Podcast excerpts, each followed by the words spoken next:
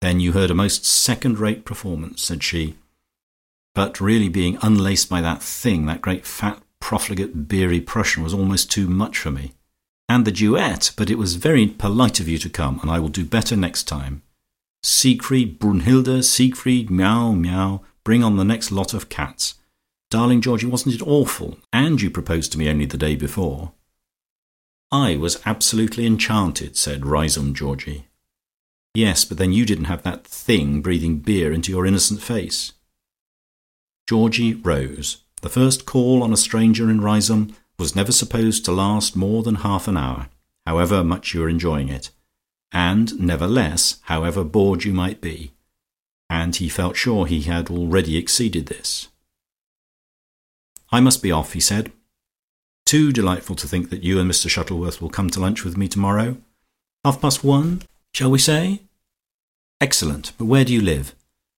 "Just across the green. Shall I call for you?" he asked. "Certainly not. Why should you have that bother?" she said. "Oh, let me come with you to the inn door, and perhaps you will show me from there." She passed through the hall with him, and they stood together in the sight of all Riseholme, which was strolling about the green, at this as at most other hours. Instantly all faces turned round in their direction, like so many sunflowers following the sun, while Georgie pointed out his particular mulberry tree. When everybody had had a good look, he raised his hat. "A domani, then," she said. "So many thanks." And quite distinctly she kissed her hand to him as he turned away. "So she talks Italian too," thought Georgie, as he dropped little crumbs of information to his friends on his way to his house.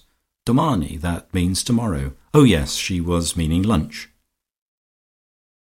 It is hardly necessary to add that on the table in his hall there was one of Lucia's commoner kinds of note, merely a half sheet folded together in her own manner.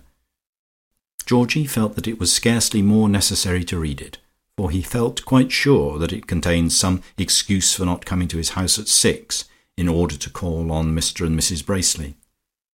But he gave a glance at it before he rolled it up in a ball for Tipsy Tipsipoozie to play with, and found its contents to be precisely what he expected, the excuse being that she had not done her practising.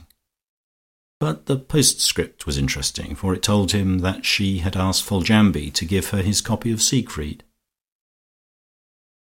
Georgie strolled down past the Hurst before dinner. Mozart was silent now, but there came out of the open windows the most amazing hash of sound, which he could just recognize as being the piano arrangement of the duet between Brunnhilde and Siegfried at the end.